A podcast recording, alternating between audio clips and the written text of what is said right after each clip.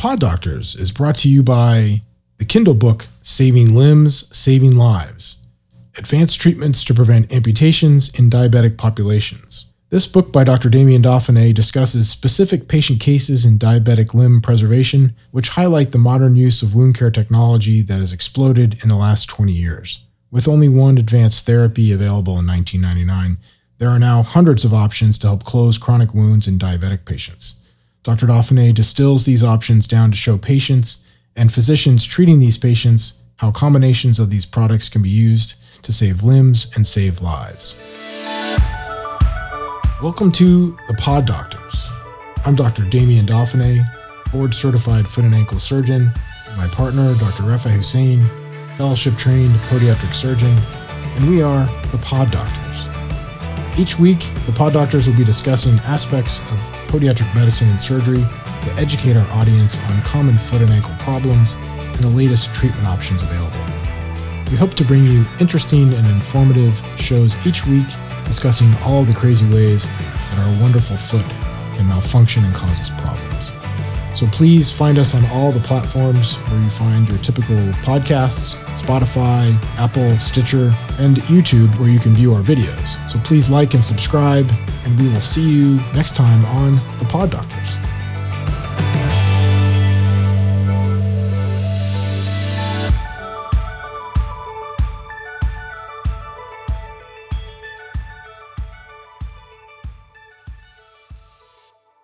Welcome to the Pod Doctors. I'm Dr. Damien Dauphinee, and I'm here with my partner. Dr. Raafae Hussain. And today we're going to go through one of our more interesting cases from the last few weeks. Yeah, today we have a lateral ankle ligament repair with peroneal tendon repair and groove deepening. Very common surgery in those patients who have that chronic lateral ankle pain. It's your, uh, I rolled my ankle, it's just not getting better. We've exhausted all conservative options, and you know we're, we're diving into surgery now.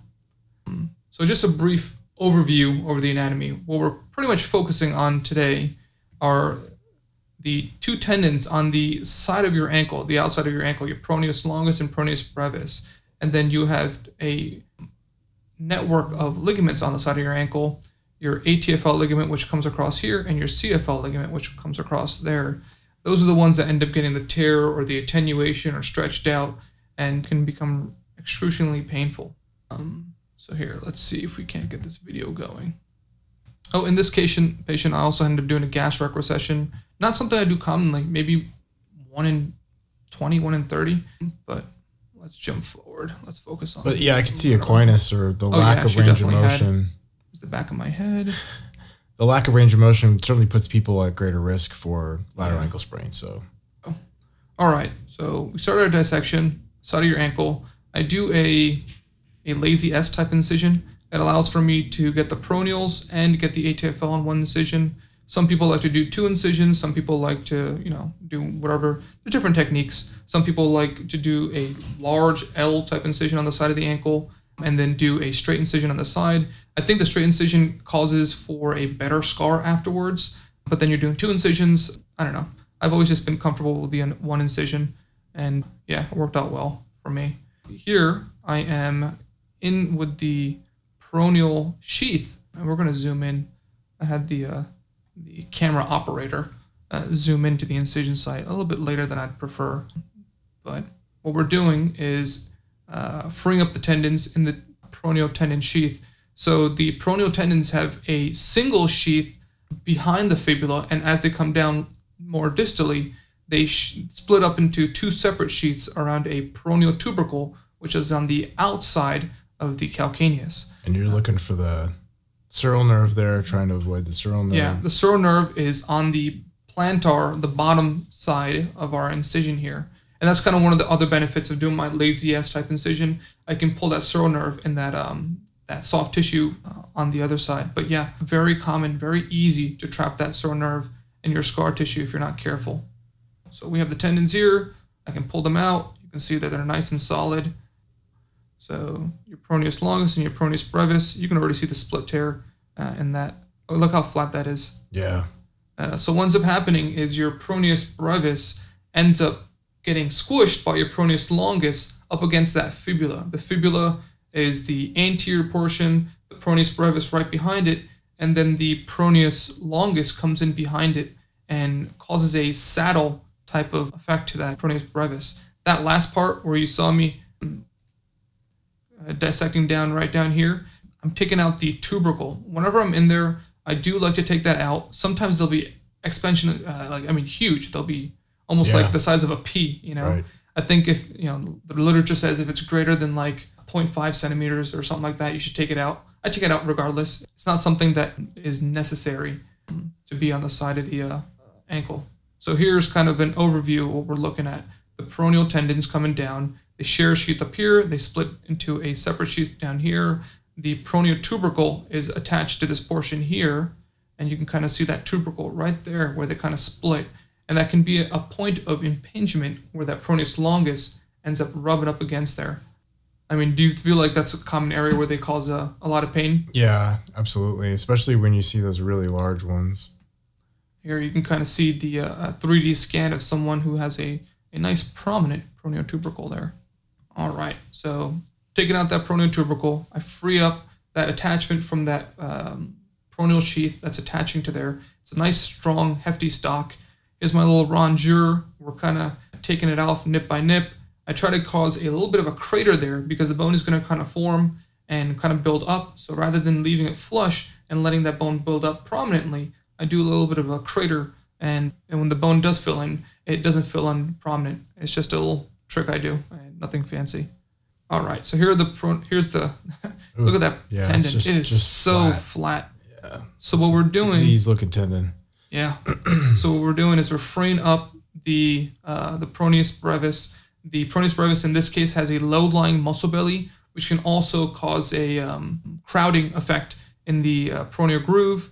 I'm freeing up any type of adhesions or scar tissue that might have formed over it, and you'll see I'll, I'll, I'll take away a good chunk of that usually, that proneus brevis, if I can.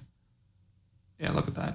So that's how how how much proneus brevis muscle belly was in that groove. You got to think that fibula tip is right there, and that that's a low lying muscle belly for sure. Yeah, it's just a space occupying lesion at that level. Yeah, So it's just taking up room. it doesn't weaken the muscle. I mean, uh, you'll have the patients after these will still have full function. I have young kids, athletes that go back to full activities, no restrictions. You're not doing any harm to these tendons. You're actually obviously improving them when you're doing this.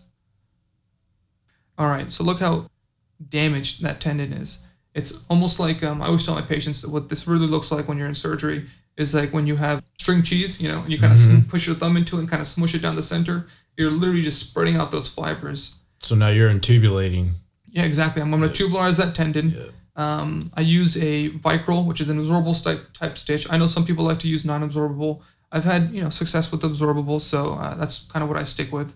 What I do is I start off with the knot and I try to bury that knot up top, and then I'll run it down and I'll run it back up. And once I get that first knot in, I'll bring it around and I'll take my graft and I'll run it down the center. How do I jump? What are you using for your graft? I'm using that uh that fuse um The Artelon. yeah the Artelon strips. They work great. Yeah. It's like a collagen dermal type graft. It has um Well, it's, it's actually synthetic. oh I didn't know that. It's completely synthetic. And it'll, it'll absorb or be resorbed in about seven years. Wow. Yeah, and in its place, um, it, these type of grafts, these collagen type grafts, they're like scaffolds. They allow your body to kind of fill in that deficit and hopefully get back to 100% and then some. So here you can kind of see the split tear. This is kind of what it looks like when we're in there. Obviously, this this also shows the split tear in the proneus longus, but in this case, it was just the proneus brevis that was injured. These are the ligaments that we talk about repairing. And in her case, we did the ATFL and the um, this is your uh, peroneal retinaculum, and I do repair that. So I'm tubularizing that tendon. Let's jump ahead. I get that involved. This is honestly, I told this to like whenever I'm with the reps or the scrub techs. This is the favorite, my my all-time favorite surgery, especially because at the end of this, this tendon it looks so beautiful. It's it's we're running down the tendon. We're we're doing like a baseball stitch, and the the more you pull on those suture, the more those edges come together, uh, and then your stitches. I mean, they they're real thin, and and for the fact that they're absorbable, you don't have to even worry about them ever causing any type of problems. So I run them down, and then I run them right back up. I mean, you went from a flat, degenerate tendon to a, a beautifully round tendon, um, nice and repaired, and then great. obviously uh, that graft in there. It just it, it looks so good at the end of this. But yeah, and then I'll snip off that uh that remaining portion. Now the tendon is nice and strong, nice and hefty. Sometimes what happens is we have to go in and um, anastomose those tendons um, if they're especially bad. But uh, in her case, uh, we didn't have to do that, so we lucked out. So anastomosis would be yeah attaching them together. Yes, yes, for all our non-medical viewers. Yes. Growing them together. Yeah, so those two tens, uh, tendons, they're they're right next to one another. So putting them together, you're still uh, getting the function out of them. They're still pulling the same pull, but in this case, they're pulling together rather than more individually, which makes no major difference in the long run. And that's why we can you know, even use the tendon for tendon transfers, or if we wanted to harvest a tendon for a different area, we can use those tendons. All right, so tendon repair with groove deepening. So the proneus brevis and longus, they run in a little fibular groove here. Sometimes the patients will have a shallow groove. So in her case, the, the groove was shallow. We looked at it under x-rays and imaging, um, MRIs, uh, to see that the groove was shallow. Uh, there's a multitude of ways that you can um, deepen that groove. I go between one of two ways: direct, you know, debridement. Uh, if the if the cartilage surface is, I mean, the the articular surface is not as smooth, uh, it's easy. You can debride it away. Sometimes in younger children, I try to avoid doing that. I'll drill up the shaft. We'll pretty much put a little hole coming up the shaft of the fibula, right up through here, mm-hmm. and I'll tamp it. Pretty much, we're weakening and causing a cavity behind the articular surface. Getting it to suck down back. Yeah, exactly. yeah. Impacting it in so you got a nice groove. I know some people will do like a rotational type of thing where you shift mm-hmm. it over.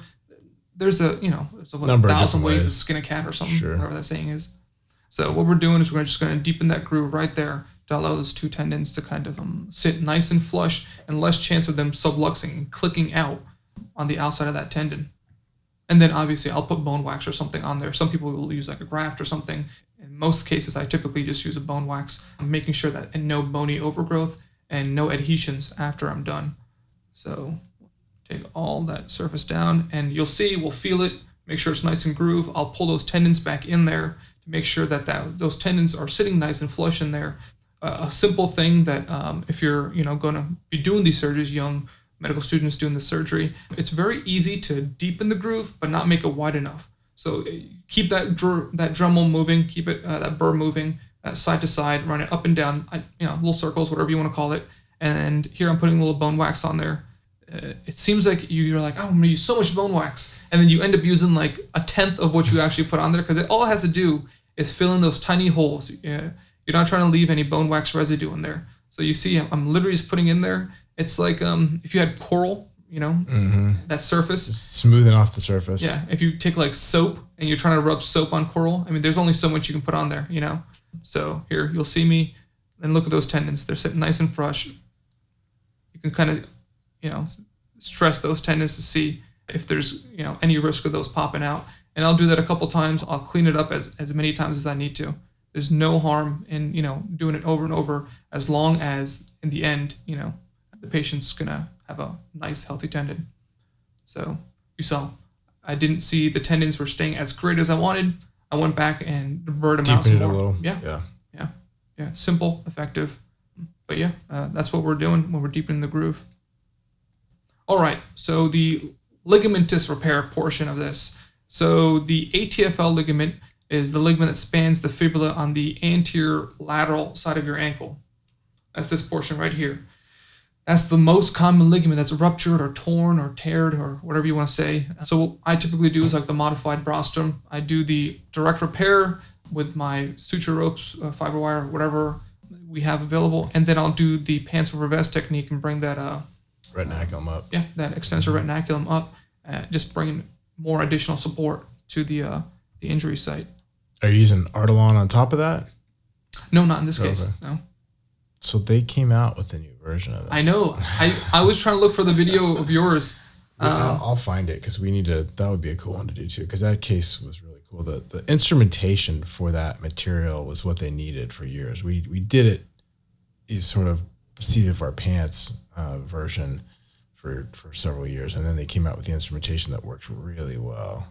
I was very impressed. Yeah, uh, it, it's the way you wanted it to be, done uh, way back in the Originally, beginning. yeah, absolutely. Rather than just throwing, you know, your sutures and, and trying to get that angle right, and Well, having to put sutures through the Artelon itself Yeah. is difficult. Yeah. It It's- gets frayed. you're holding something that's floppy and you're trying to put stitches through it. It's just not easy. So their yeah, their instrumentation for that it was it's really nice. So here, what I did was throw a tendon anchor into the side of the talus. I try to angle my anchor just, I don't know, half a centimeter roughly, just anterior to the original ligament. And it, I don't know, it gives it a larger lever arm uh, for correction. What I'll do is I'll bring that suture back over to the crest of the fibula right here on the front. And the uh, scrub tech, whoever's scrubbing in with me, will hold that nice and snug in an everted position. So here I threw all my stitches and I'll tie two of the stitches together, two of the stitches together, and then I'll use those stitches to bring the extensor retinaculum up. So it we're pretty much flaring that uh, those sutures on there. So I'm like, all right, whoever's scrubbed in with me, hold that foot up and everted, shortening those those um those sutures and ligaments. Yeah, I'll do my little hand ties. And now I'm taking the extensor retinaculum up with it. So now that I got my ties uh, already tied, I'm bringing the extensor retinaculum up to it also. It's just, you know, the more you can do to prevent this from reoccurring, a simple, effective, tried and true. So at this point, if I remember correctly, I am repairing my proneal retinaculum. So I'll bring the proneal retinaculum back up. That's like the belt structure holding the peroneal tendons behind the fibula. Exactly. Um, oh no, never mind. I'm throwing my anchor first. So I pocketed a spot. So I free up that retinaculum, right? Move it forward. I pocket a little spot there on the lateral wall of the calcaneus, superior lateral wall of the calcaneus, and I'll throw my anchor. And then I'll repair the superior peroneal retinaculum, and then I throw my, my sutures on the fibula. So the sutures aren't ever directly on the tendons. And yeah, there's super low chance of those tendons ever subluxing again. Right. So there's my little tendon anchor, twist, twist, twist, and pull. There's the sutures. Let's jump ahead. All right, so I'm starting from the bottom. We're gonna get all the retinaculum, and I'll work it all the way up the tendon sheath, and then, yep, here we are. So I'm throwing my stitch now into the posterior crest of the fibula, preventing those tendons from ever subluxing Right. around that fibula ever again. Simple, effective.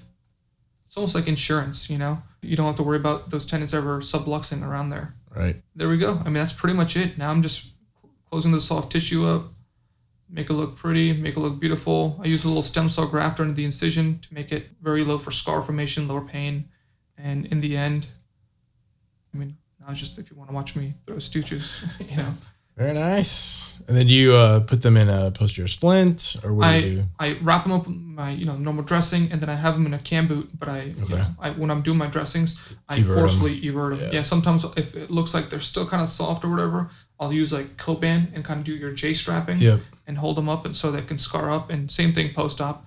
Um, when I see them the first few times, if it looks like they're still kind of lax, we'll do like the J strap type of Coban. But for the most part, when we when I've started doing with these tendon anchors and stuff that we've been doing working with, I've had no problems. Yeah. We're fortunate we have instrumentation that's significantly better Yeah. than, than 20 years ago. Remember those uh, original anchors with the corkscrews, and you gotta. Um, I mean, it was just straight suture. It wasn't even anything. It was. Uh, these ones are nice because they're like flat, like uh, like shoestrings. Right. You know, um, they really hold. Uh, the other ones, um, you almost kind of almost saw through the bone if you really were pulling hard enough. But uh, yeah, that's Very it. cool. Very nice. All right, Dr. Hussain, that was the lateral ankle ligament and peroneal tendon repair with the groove deepening procedure.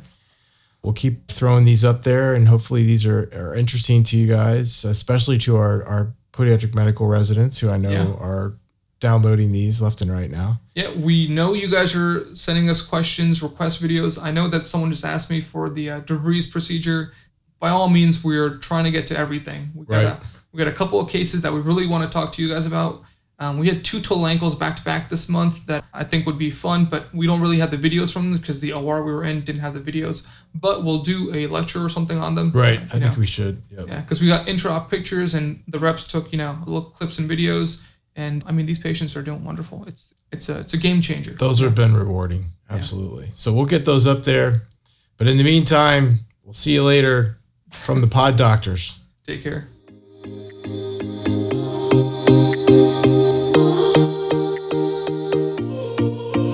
Thank you for listening to the Pod Doctors. We appreciate all of our listeners and subscribers. If you'd like to hear more, follow us on Facebook, Twitter, and watch our videos on YouTube. Like, thumbs up, subscribe, be safe. See y'all next time. Bye bye.